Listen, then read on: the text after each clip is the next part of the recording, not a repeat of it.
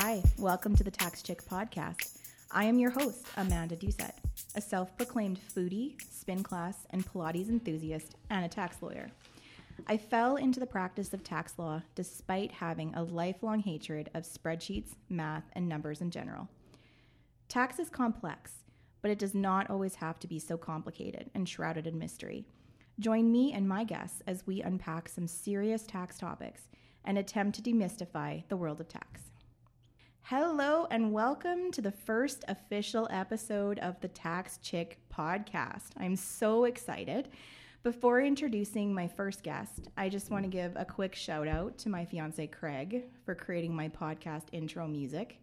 I did ask Craig if he had a DJ name he wanted me to use, and he couldn't come up with one. We've decided to go with Craig for now, but stay tuned. We're going to give you some updates on that front and also for some new beats that'll be dropping in future episodes. Today, my guest is Tasha Beyer, a freelance business consultant and bookkeeper in Saskatoon. And just a little bit about Tasha. So, she is a proud graduate of the Edwards School of Business in Saskatoon with a Bachelor of Commerce. She thrives on paying attention to detail and providing organizational structures for the implementation of effective business policies, bookkeeping, and data tracking. She conducts herself in a professional manner with integrity in her work and strives to work cooperatively with clients. Her goal is to give entrepreneurs and business owners the freedom to focus on their expertise while she handles the rest. Tasha has a passion for fitness, family, and travel. She believes in living a balanced life, which has made her excel in her dedication to her business and her clients. You can connect with Tasha on IG and on Facebook, and further details will be in the show notes. So, welcome, Tasha. Thanks for having me. I'm so excited to be here today. I'm so excited too. We're we're doing this for the first time together. I don't even know what to say to that. I know, I know. I was thinking, you know, it would be kind of fun if we talked a little bit about how we met because I think that you know, you were the first person that I ever just slid into your DMs. I've never done that to anyone before. And I just cold called you by sending you a DM on Instagram and said, Hey, you look like fun. Would you like to be on my podcast? It was a little bit dangerous, but I answered and was like, Heck yes. You looked friendly, so I'm glad that you answered me and, and said that you'd be prepared to come and chat with me. So the, today is the first day that we've ever met in person and it was better than expected, but just as good. It was. And I mean, for context, we're recording this in the middle of the COVID 19 pandemic. So we are social distancing across a boardroom table right now. We're, we're being well behaved. But it was nice to be able to do this in person as opposed to over a phone line or over Zoom. I completely agree. I was thinking we should have had these mics on for like the last half an hour of our conversation because we had a good old chat when you showed up here and we should have been recording that. That was some good stuff. So. Oh, yeah. there was some good laughs, some good humor in there, lots of content. So we're going to have to repeat some of that so that other people can hear some of these good stories. I like that. so, I mean, Tasha, I gave a little bit of a bio here to our listeners, but I guess do you want to tell us a little bit about about you and kind of what you do? So I'm born and raised in Saskatoon. I love this city. I love the people here as long as I can travel, which right now is a bit problematic, but that's okay. We're going to get through that. Um, I have a BCom, but I've always had a entrepreneurial spirit in me. I've been surrounded by entrepreneurs my whole life, my family, and it was just something that was always in me. So originally, when I was doing my initial bookkeeping, uh, I only had a few clients. I liked it, but I just wanted to offer so much more. And it kind of just sprouted from there and got to me here and connected with a lot of amazing business owners. I've also learned a lot from my clients, and there's always a new challenge, and I just love it. So it's given me a great lifestyle um, I do work a lot, but it gives me some time to have some fun as well and gives me opportunities like this with Amanda today. Well, and you're also a, a fitness buff. I don't know if we'd call buff, but maybe guru. I'm not okay, sure. You're like a fitness guru too. so not only are you a bookkeeper, but you also are a fitness instructor. It's a good balance. Uh, I like to crunch numbers and sit at a desk all day and then teach some fitness and promote and motivate people to live a healthy lifestyle. So it's a really good balance. That's awesome because I think sometimes as professionals, the thing that we miss the most is we forget to look after ourselves and our health. And so I actually think that the connection between fitness and bookkeeping is quite unique and quite helpful because it's a good reminder to get off of your butt, right? And get out there and kind of move and keep active and keep healthy. And that helps with mental health and it helps with everything. So I think that's really cool. I totally agree. I couldn't have said it better. So I've decided, you know, I know it's the inaugural podcast, but I thought, you know, why not start a tradition that we should ask, you know, or I should ask each of my guests the same two questions just to see what people say. So I did give you a heads up on this. Um, so I didn't, I haven't quite gotten you cold on this, but there's two questions. The first question is, what is the last podcast you listened to? So the last one I listened to was by Andy Frisella and it's real as F, um, a panic of the pandemic. Okay, that sounds scary, and it sounded scary when you said it earlier. Can you can you explain what this podcast is about? It's kind of a fear of fear, um, but gives you motivation to be your best. There's kind of five outlines in it. It's definitely worth listening to. I love motivational podcast and speeches. So this one was sent to me by another business owner, and he was like, "You have to listen to it," and it just spoke to me. Well, maybe we'll have to put this in the show notes in case some other people. Yeah, I think we it. should. That's a great plan. Okay, so question number two: What is the emoji you use most often when texting? I use the red heart, but the like deck of cards heart, not the normal red heart. It's just a little bit of a nicer red, I think and I generally send it in threes. So not just one. I like to, you know, give it a bit of extra. Uh, I'm the same with exclamation marks. It's not usually one, it's usually three or 10 or 20. You're just very high energy. I really like that about you. Thank you. Well, I mean, I, I have to admit that um, bookkeeping is not my favorite thing to do. And my mother was a bookkeeper. So, like, I grew up reconciling bank statements and like double checking checks. And this was a thing she thought was fun for me growing up. And I hated it then and I hate it now. And I mean, I'm a business owner, so I need to do my own bookkeeping. And when it comes time to do it each month, because I don't wait till the end of the year, I do it monthly. I sit there and I have to like force myself to do it and I just hate it. And I mean, I'm a tax lawyer. Like you'd think I'd like this kind of stuff, but I don't. So I'm always very curious to meet people who enjoy doing this. And like, is maybe there's a tip or something that you can tell me today that might make this a better experience for me. I don't know. But I, I that's one of the reasons why I wanted to have you on is I'm like, this is mysterious. Like this person does this for a living and enjoys it and is excited about it. What am I missing? What am I not doing? So I'm really excited to have you here today um, and to sort of talk about bookkeeping because I think it's one of the most overlooked tasks of a business owner. And it is so crucial because if your books aren't in order, as we know, bad things can happen.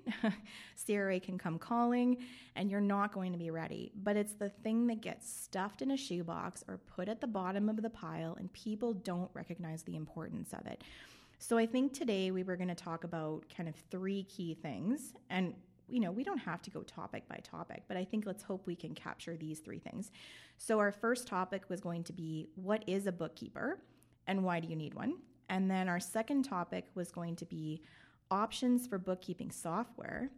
And then the third topic would be the one I'm really excited about tips and tricks to make bookkeeping less painful. So, you know, without further ado, let's jump in. I'm really excited. Me too. So, Tasha, what is a bookkeeper and why do you need one? Well, first off, um, I also think we need to address that bookkeepers 15, 20, 30 years ago were very different from the present day. And I think a lot of people, when I say I'm a bookkeeper, kind of initially want to laugh because I live quite a great life.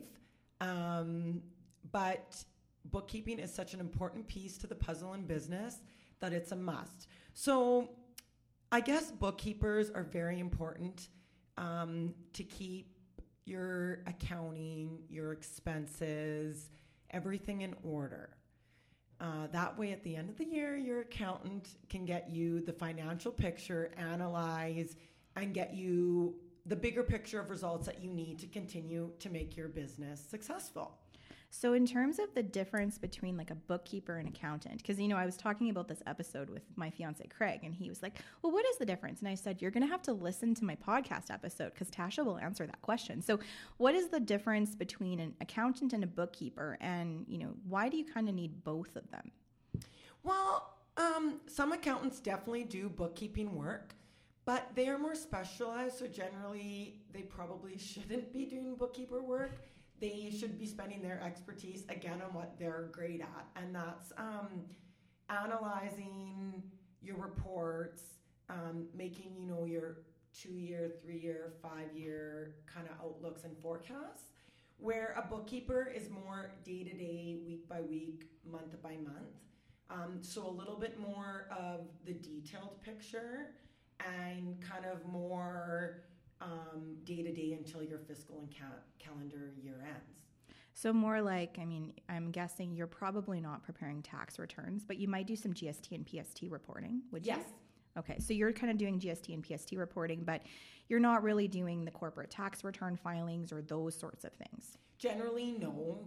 Um, some bookkeepers, I mean, if you have very simple um, tax return, you can do it. That you know would only have one or two things, but generally you would want your T5s, your T2s, and all your corporate tax to come from the accountant. Okay, okay. And so I know one of the things that that I get often as a question from clients is once they've started a business, now all of a sudden it becomes this this big question of how do I pay myself and and how do I figure out what I'm allowed to expense where? Do, do you help them with any of those types of questions? Yes. I actually just took on a new client with this exact same thing. She's like, How do I pay myself? And I said, Well, do you want salary? Do you want dividends? Well, what's the difference? Okay, I'll send you all of that stuff. Mm-hmm. So, lots of times, there's a lot of things that can go into deciding that. And there is some clients that obviously take both. Do they need a RSP room? Do they not? Um, sometimes, what does your spouse do? That can take it into an account like that into account are you good at keeping track will you pay your taxes if somebody doesn't pay them for you so there's a lot of questions and i think we deal with it every day we should be experts in that or at least have um, the knowledge base of where to send clients so that they can get the correct information to make those big decisions well, I really like what you said um, as one of those points of, you know, are they organized and will they actually make sure the taxes are paid? Because I think sometimes we get a little, I guess, bogged down in what the tax consequences are of things when we're doing tax planning. And I, I really try to take a step back and, and sometimes I'm better at this than other times to go, okay, these are the tax issues, but what are the soft issues? You know, who is this person? are they going to be able to understand the structure? Are they going to like this structure? And, and I always say, I want my clients to be able to sit down at Starbucks or Tim Hortons or whatever and generally be able to say to their friend, I have two boxes. Here's the stuff in each box. Here's why. Here's how I get paid. And if, if my client can at least say that, then I know that they have the ability to understand that structure and to do what they need to do to make sure they're maintaining it if the client doesn't understand that or doesn't want to understand that, I think it's dangerous because they're really putting a lot of reliance on us as advisors to be watching out for things. But you may not know all the issues that you need to watch out for. So I really like that concept of what is the person sitting in front of you? And are they somebody who can maintain this? And and there's no shame one way or another. Everybody's good at one thing or another thing. I agree. It's just managing what you're good at. If you spend your full paycheck and it's a dividend, well, that's probably not a good thing. We should probably put you on yeah. salary. and you know what? And then you're good at whatever you're doing. Absolutely. Absolutely. And I think that I think that we need to focus more on that as time goes by with our clients and make sure that they they feel somewhat empowered to make those kind of decisions. So, I mean, I guess just to kind of take it back to basics um, for for people who perhaps do not have a business or haven't been engaged in these types of discussions before. I mean, there's different ways to start a business. So we can have someone be a sole proprietor, which means that it's it's their name and all the income is tracked through them personally or the person could have a corporation, and that's where things like dividends come into play. Um, they can be part of a partnership. Um, again, when you're part of a partnership, all the income and revenues come tracked through you personally. But when you have these different types of business ventures, I find the thing that's that's hardest for clients to capture is the business is not them. So it is a separate thing from them. And that especially when you have a corporation, you need to be so careful to not treat the corporate bank account like your personal bank account because you can't just take money willy-nilly. You have to have a plan, you have to document it. I think that is so well said. There's a lot of individuals that don't understand that, that just transfer money and pay for another corporation from a different corporation bank account. Well, we can't do that. And if we do, it's got to be recorded, and there's tax implications for all of that. So um, there's a lot of rules, and I think that's a huge reason why you should have bookkeepers. There's so many aspects that come into play. So we deal with it every day. We sh- good bookkeepers should know all the rules, should know um, all the up to date stuff. I mean, COVID was a prime example. Mm-hmm. Every day, the government was changing rules for you know the different programs you could apply for, what you were eligible for, how to remit, you know, payroll taxes. And I know there was a team that I worked with a couple other bookkeepers you know, it seemed like every day things were getting updated, and we just have a little, you know, call to each other. Did you interpret this right? Yeah, that's how I interpreted. Now, the everyday person that doesn't deal with this, I can't even imagine the headaches they were going through if they didn't have somebody helping them or another person to bounce that, that idea off of. Oh, absolutely. I mean, there was points in time where it was changing by the hour. Oh like we were trying to do it. I mean, as, as a group of tax lawyers, of course, we had our clients phoning us and asking for advice. And so we'd just be like polishing off a memo and someone go, oh, new new release by the government. Oh darn, we gotta start over again.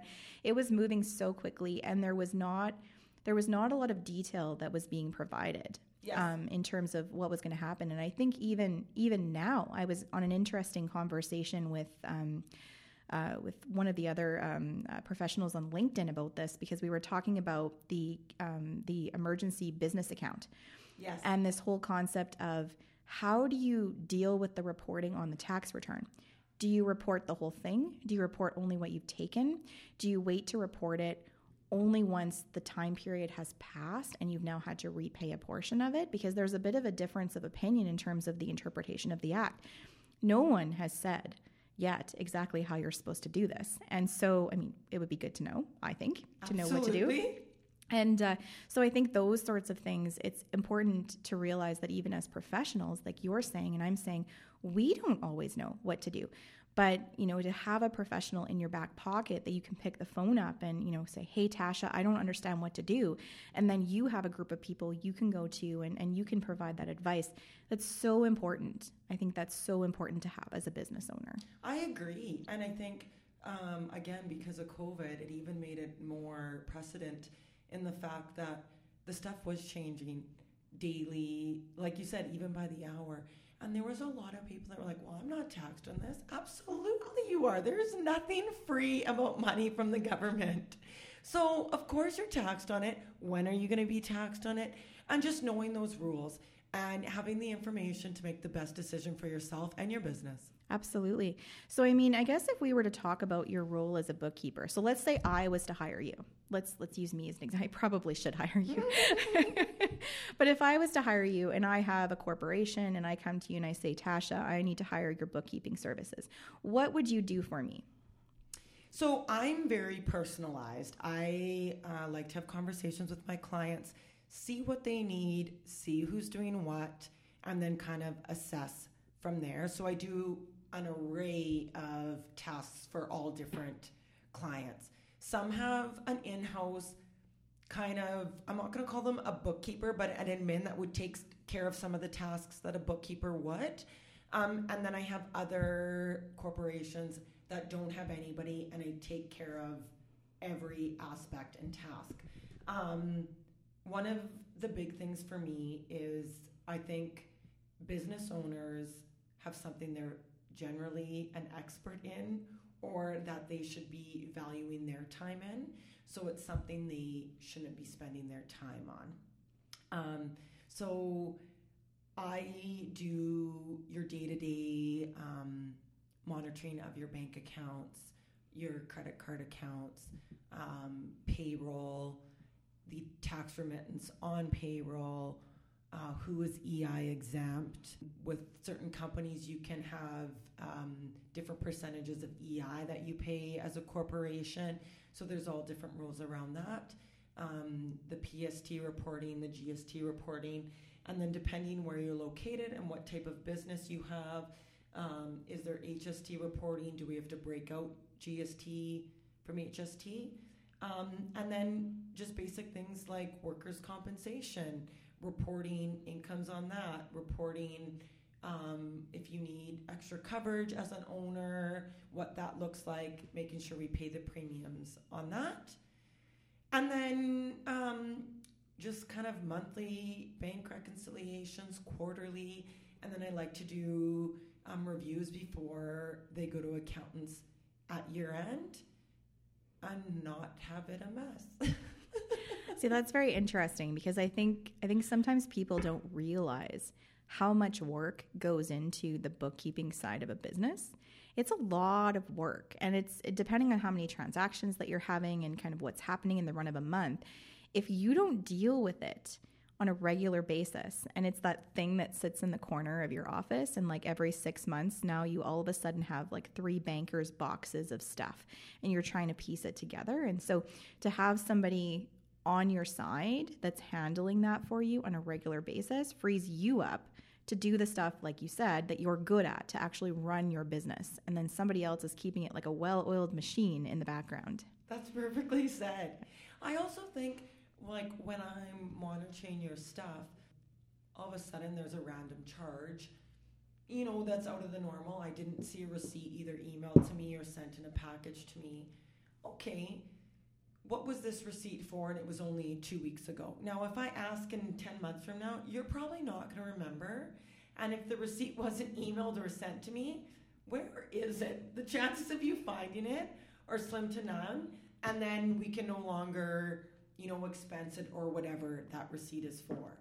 Absolutely. We also don't know how to record it correctly if we don't have a receipt for something. Absolutely. Absolutely. Well, and this kind of takes me actually nicely into our next topic. This is another one I'm kind of curious about, which is how we are recording all of these things. So there's so much bookkeeping software out there. And I feel like lately on TV, I've just been inundated with ads for QuickBooks. I know I personally use QuickBooks. I don't like using QuickBooks, but it might not be QuickBooks. It might just be me. It might be the operator of QuickBooks that is the problem. me problem. it's a me problem. but I, I would just be curious to know some of your thoughts on the different types of bookkeeping software that's available. I mean, I'm really hoping that most people are not doing their books by hand in pencil on a large ledger anymore, but I think some people still are. Um, but just sort of your thoughts on, on record keeping and on these different software options that are available. I like that you said still in the the Black Ledger book. Uh, that big my one, mom right? Still does yeah, that. That big one, yeah. And my mom does too. I'm like, we probably don't need to do that, but she feels comfortable with that, and it makes her feel safe. So continue. so does my mom. So does my mom. Yeah. so I personally use both Sage. Um, for our more mature friends, they probably know it as simply accounting.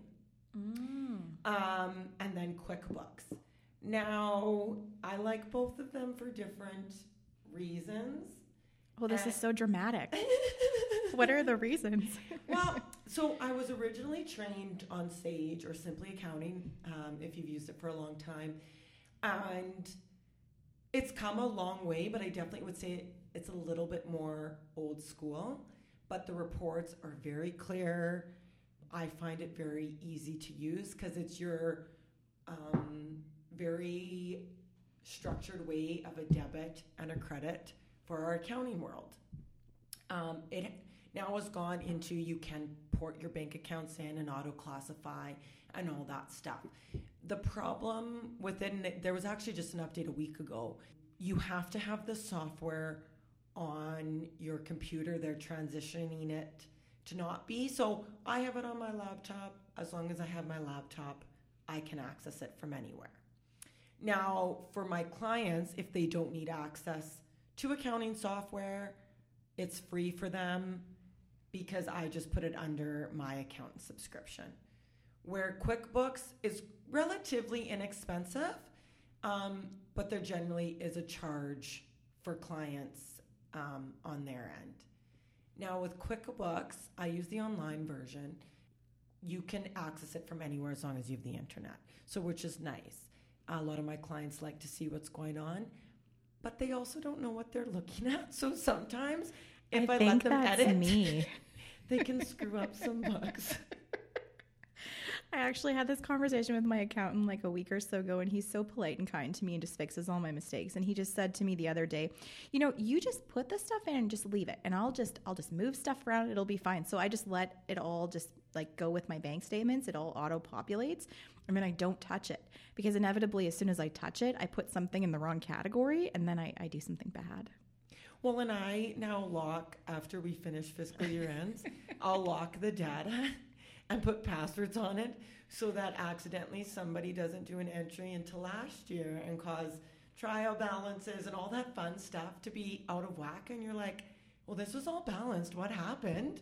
So, in a very nice, polite way, I'll send a nice email to my client. I have locked last year. If you need something, email me for the password. Well, and I mean, when I see the ads on TV for QuickBooks, like it's so it's so deceiving because it's always the small business owner who looks so happy and they have their phone out and they just touch a couple of buttons and all of a sudden, you know, everything is is balanced and fabulous and I just feel like in real life that's just not what happens. I think it's a little bit fake. It's kind of like having a filter on our photos. Yeah. I feel like that's what those commercials are like. or like, you know, those women eating yogurt commercials where it's like the best yogurt they've ever had in their entire life. That's what QuickBooks is like. And I, but then you use it and it's just, it's not, it's not as user friendly, I think, as as it's made out to be. I think you do still need to have some base level of knowledge to be able to utilize the program. I think you said that good. Um, I really like transparency with my clients. I think business owners should know what's going on, why I've paid something. You don't necessarily always have to understand it 100%, but you should understand okay, this is why I'm paying this, this is why we're paying tax on this. And I like that, I think it builds a bigger trust with your clients. And I think that's why I've had success being a bookkeeper is I don't want to lie to you. I don't want to hide bank stuff from you. You should know what's going on. And I'm going to ask some questions, and you might not like what you have to answer, but that's okay.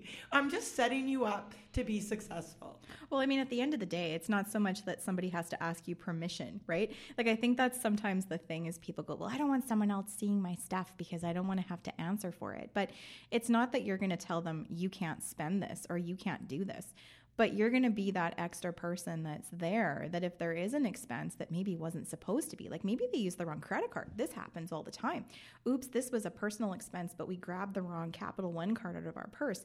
Well you're going to catch that for them.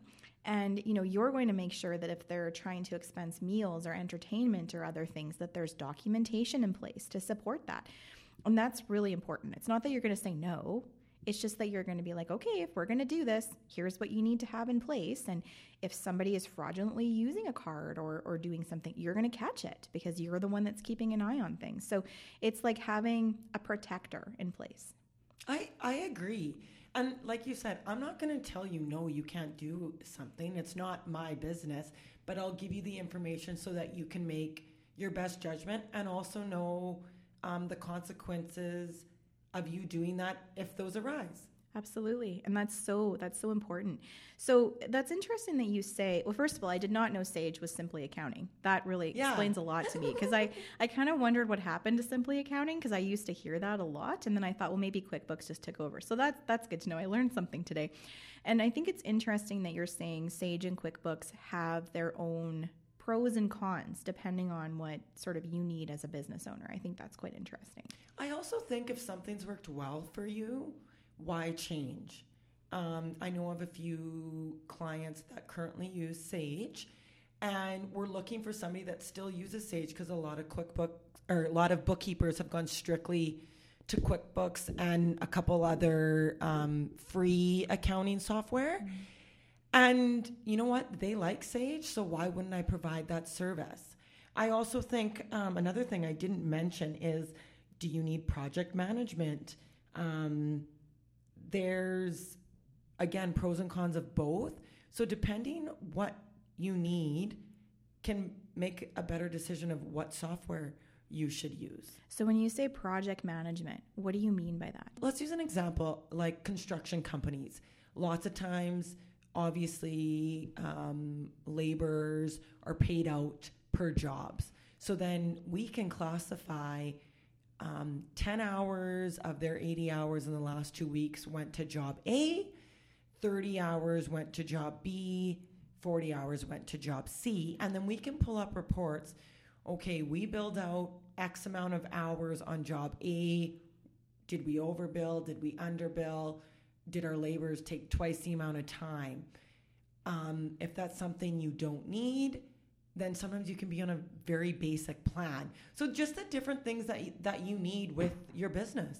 Well, that's very interesting because yeah, I think especially project management. Now that you've kind of explained that, that would be huge, especially if someone was trying a new venture or trying something a little different to see, you know, what are they getting? What's their revenues? What's their expenses from that particular project? I think is a, a very interesting concept. Yeah, I like it. And sometimes, too, even breaking it down is what are billable hours, what are not billable hours.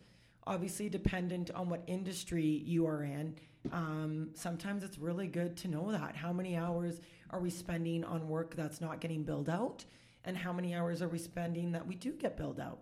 And what's the difference between the billed out rate versus the actual um, employee rate or whatever that is? That's so i mean as a lawyer we're, we're so focused on our billable time right? I feel like i do everything in life in six minute increments. Like i'll be i'll be doing the dishes and i'm like that's a point two right? I mean i think that's what you think but it's a very good point in that I remember working for a lawyer many years ago who kind of said, before I do something, I stop and think, do I need my law degree to do this? And if the answer is no, then I have to make that choice. Okay, is this something for my business or is this something that I need to do for other reasons to help to grow my business? And if not, is there somebody that's better at this than me that can be doing it instead? Because of you can get really bogged down in non-billable work. And I think that's so important I think like I have some very smart, intelligent clients that just aren't bookkeepers. So when I only bill them three hours, they're like, "What happened?" Well, I do this every day. Well, that took me a day and a half.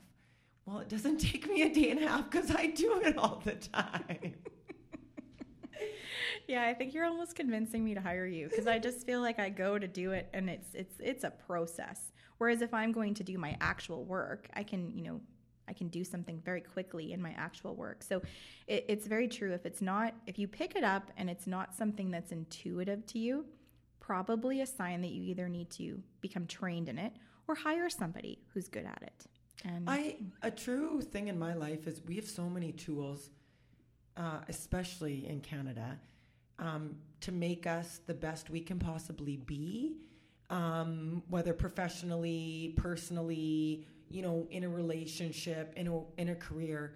So if we have these tools and we have, you know, outsourcing and mentors, why don't we use them? Oh, I agree. I am I am all about sort of the team approach to business. And I think that so often business owners feel like they need to do it alone and you don't need to do it alone. I mean, even getting other business friends together and sort of sorting out things as a group is so valuable. Absolutely. You never stop learning and that's the great part of it. Absolutely. I mean, I I've loved some of the business relationships that I've had because you you know, you find out someone's doing this thing over here or knows this person that you didn't even realize you needed until you talk to them and you go, actually, I could use that. That would help me. And then they learn from you. And then it's someone to share your successes with and someone to share your bad days with. I think so too. And I think you get little cheerleaders in life out of that. You do. You do. I think so. Okay, well this is this is very interesting. I feel like I learned a lot about Sage and QuickBooks just from what you were saying cuz I I just went QuickBooks cuz that was the one I saw on TV and I never really explored any other options. So this is this is good to know. So this kind of brings us into topic 3. I'm doing really good, aren't I? In like moving us yes. through our topics. I'm really proud of myself.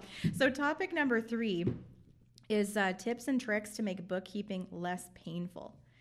So I would really I mean, I think in terms of, of what I'm hoping for from this is, is two things. When somebody gives their stuff to you, what is a helpful way for them to bring their things to you? And then, secondly, if somebody is trying to do this themselves, what are your tips for how they're doing this themselves? First tip okay. stay organized and stay on top of it. So, the monthly thing is huge. Don't wait till year end. It's a mess. And then you have a box full of receipts. They're crumpled up. Some of them you can't read anymore because receipt paper is horrible.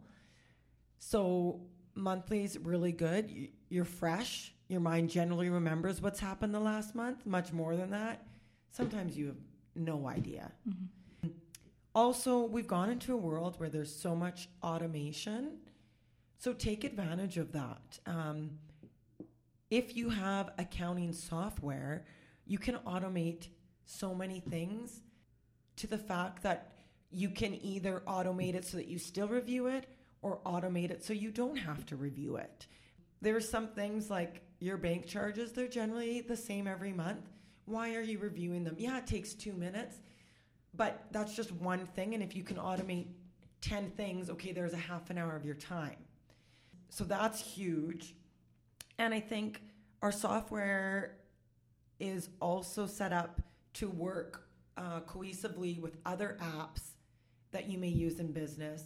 That if you can um, connect the two, that is huge. So, can you give some examples? Yes. So, um, there's some like invoicing systems for, I have a plumbing company that they use that is specific to that industry and it automatically um, ports the invoices right into QuickBooks. Okay. So then we can get um, the big financial picture in one place, but they also have their specialty for their, in this case, plumbing. Okay. And then the, the thing I find that people have the most trouble with is dealing with the paper. I, I feel like people are not good with paper and paper can pile up fast. So when somebody is either getting things ready to bring to you or they're doing this on their own, do you have any suggestions that you're saying, you know, be organized? What what are your thoughts in terms of how to deal with the paper? Should they be scanning stuff? You know, is there a, a filing system? Do you have any any suggestions on that? Yes. So I'm a little bit traditional still. In some things I still like the paper copy of which I know is not environmentally friendly, but some things I just feel way easier to get done. A good example is Google Drive. It's free. Mm. Take a picture of your receipt, pop it into a shared folder, uh, scan it in. Lots of things come email now versus even printing a receipt. Put the email copy in there. Then, no matter what, we can always access it. Um, the other thing now, obviously, paper can fade we do need records for seven years. That's right. If it's faded, you can't use it. So even if it was fine seven years ago, if it's faded and you get audited and they can't read it, it's not valid.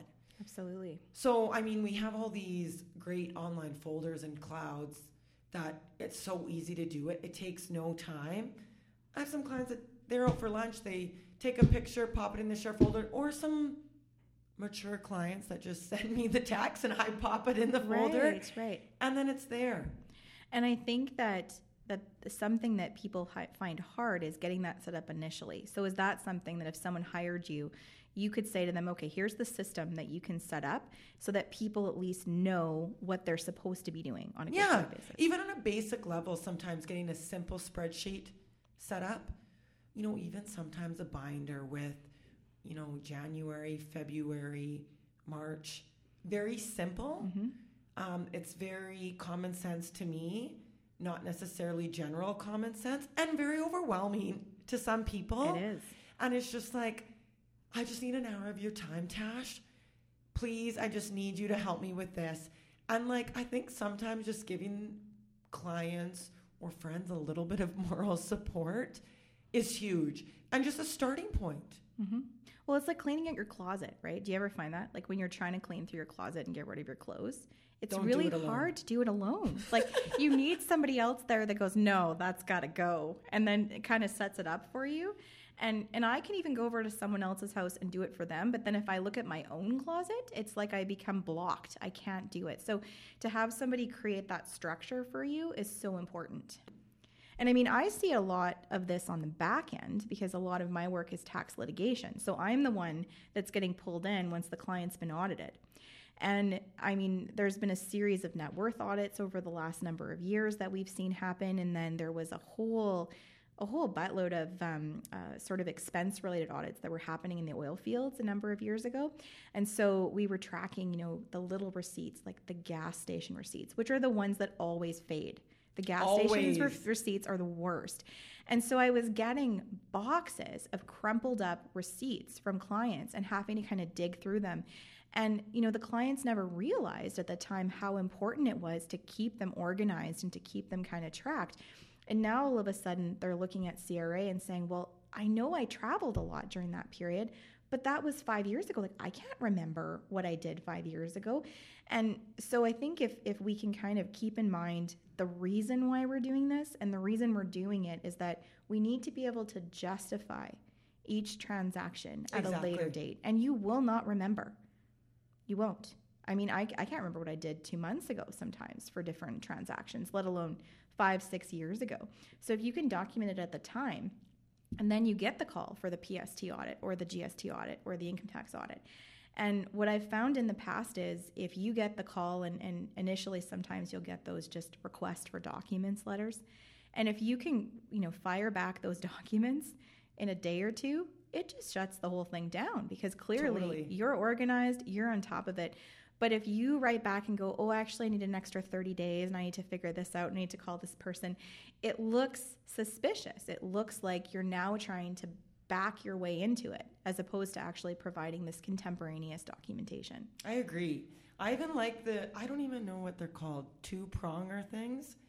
The, the oh, top, I know like- what you mean. Like it looks like a U, like a square U. I think they're called prongs and fasteners, actually. well, we'll just call them that for the purposes of this podcast. I They are so handy. They like at really the end of your month, the tool hole puncher, put them in the prong and fastener. You know, you don't need a big binder. Put it in the box. At the end of the year, you've got your 12 months. And then, oh, this happened in March. Oh, great. I'll just go grab those 50 receipts or who knows, maybe you have a thousand receipts. It's a lot easier. Uh, group them by company or by date. Makes it so much easier. Well, and even if you establish like an annual practice of scanning some of that stuff in, if you're if you say, okay, I'm going to take three hours to do scanning, but it's all organized by prongs, you're just throwing it through the scanner and you're saving it like that. Way easier totally. than having it in a random box. Well, and what is it associated to? I mean, I'm sure you come across this too. People of multiple businesses.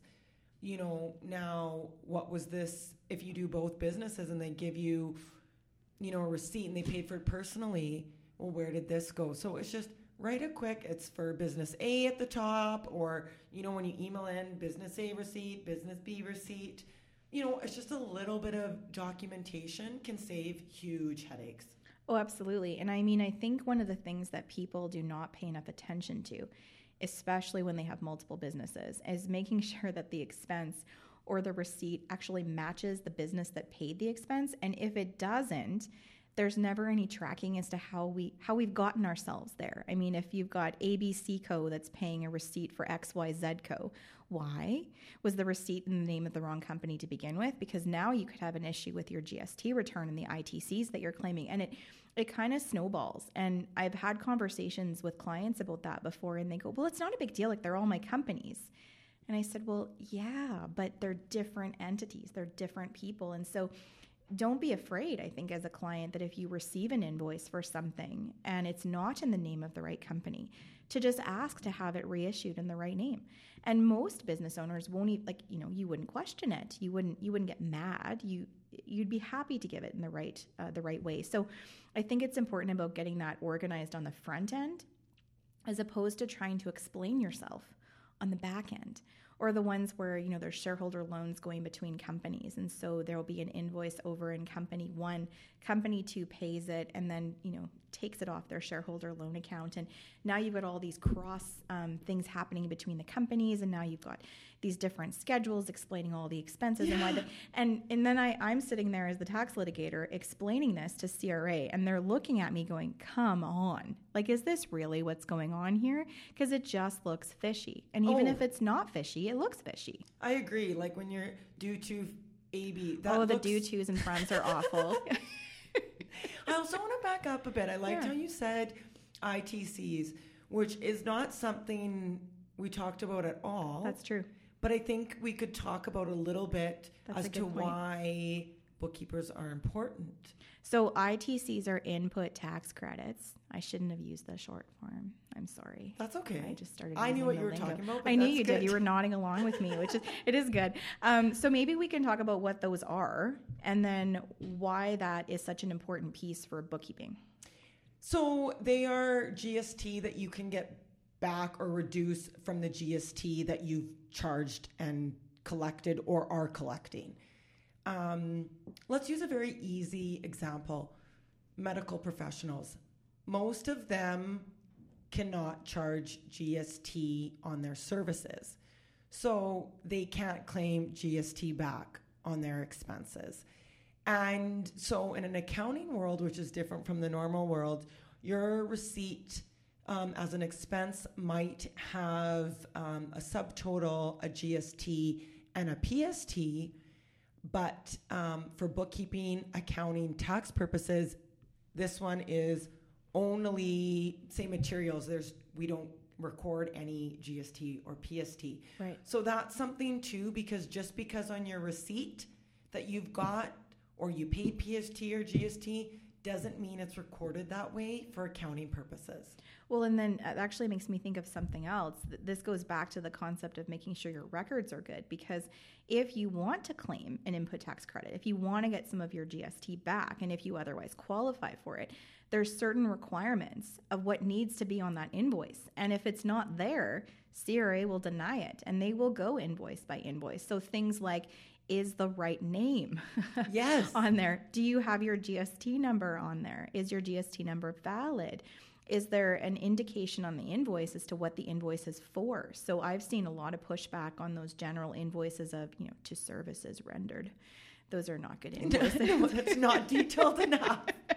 Like those kind of things can be problematic. And so this is another reason why it's so key to make sure that your paperwork is correct because if you're now going back later and trying to fight for these input tax credits which can actually add up to quite a bit sometimes um, for people to a actually lot. get that back you know you can't get it back if you can't prove it and there's nothing i can do for you at that stage I, you know clients say well can't you fix it no, the document is not there. I, I can't be a magician. I can't pull it out of a hat. There is no legal argument to make. Either the documentation is there or it isn't. And there can be some significant penalties that can apply if you're claiming input tax credits and you're not supposed to, or you don't have the documentation in place. I think that's so key. And um, deadlines. Oh, yes. Deadlines, especially with things like GST. I mean, GST, of course, you know, the government says they're trust funds of the government. I, am doing like air quotes, but you can't see me because I'm on a podcast. Um, but they're trust funds of the government. It's like, it's like payroll. Um, and so if you are late, in making payments or if you claim something that you're not entitled to and it relates to GST, the consequences of that are just so much more dire than if you have an issue with income tax. It, and as a director of a company, you can be liable for GST issues, where it's a little bit harder to become liable for income tax issues. And so these are just things you have to keep in mind. And, and I feel like sometimes the GST return is the thing that gets kind of pushed to the side and people think it's not as big of a deal. They focus on the income tax return, but man, can GST go bad for you if you oh, don't. Oh, it can go really bad. Yeah. We just said that in like very low voices. it's just not something you want to be late on. Um, interest compounds daily, like, yes. and it's messy because it's generally, for the most part, quarterly. Right. So, yeah, just no, please. Just stay on top of your GST. I feel like if someone calls me and they're late in any of their filings, you know, they'll they'll start talking about their income tax and then I'll say, "Well, what's your GST filing like?" No, I'm on top of it. And I go, "Oh, thank goodness," because if we're going to be late on something, I'd rather it be income tax than GST. I mean, I want you to be compliant across the board, but GST is so important. And so, I think if people are listening to this and and they're maybe not you're maybe not quite sure about GST or PST or some of these other areas, this is the time to kind of ask the question. So ask the question of your advisors or, you know, retain an advisor to get some advice on that so that you understand whether you should be reporting GST, whether you are entitled to input tax credits. What's your PST situation? Because or or HST depending on on where you are in the country. Because depending on the nature of your business, you may or may not have those obligations. And there are things that we don't talk about that much. And so you should at least have an understanding as, as a business owner of, of what your requirements are so you can give the right info to your advisors. I like that too. And I think um, the HST can be problematic um, in the online world currently, and I mean, has been for a little bit of time. But we have a lot of online businesses that, you know, if it's product based, it depends where you're shipping, is where the tax is calculated and that can be um, very interesting for GST because you have to break it out of HST. And if you don't know those percentages or don't know those calculations, it can be very messy. Well, and I mean, even to get some information on the initial setup. So, if you're charging clients or if you're invoicing people, that you know when you have to be charging GST. You know when you have to be charging PST. You know when you have to be charging HST. And even having sort of a bit of a checklist for yourself in your invoices so that you know, okay, if I answer yes to this question, then I need to click this button. That is so key because to go back, you can't really go back and fix that if you haven't charged it properly to begin with. It can be a bit of a mess. Yeah, and then you still have to pay it and you didn't collect it. Absolutely. It's the thing that always has to get paid, regardless of whether you collected it. Well, uh, Tasha, this was awesome. I just looked at the time and we've just been chatting away for like 45 minutes. This was so fun. I feel like maybe we're going to have to have you on again for, you know, part two. We can talk about GST and, and some of those more nitpicky issues. I think so too. I think there's a lot to talk about and a lot to break down. But um, once we got great. chatting, there was just so much. I know, and, and and our listeners missed the whole half an hour we were chatting before we started recording this, and there was good stuff there too. That's awesome. Well, I I really appreciate you coming on today. Uh, it was my pleasure, and thank you so much for having me and for being a new friend of mine. I know we're new friends. Who knew you could make friends as an adult? Hey, I, it's kind I, of strange. It's strange, yeah. But Just I like sliding in friends. DMs, making friends. it worked out good this time. Um, so thank you so much for coming on the podcast today. Have a great day and thanks so much for having me again. Thank you. So that's all we have time for today, folks. And I hope we gave you some food for thought or at least made you smile. Tasha and I sure smiled today. Please see the show notes for any resource material we referenced throughout the episode and to find out more about our amazing guest today. Thank you so much for listening. If you're interested in reading or learning more, I invite you to subscribe to my weekly blog, the Tax Chick blog.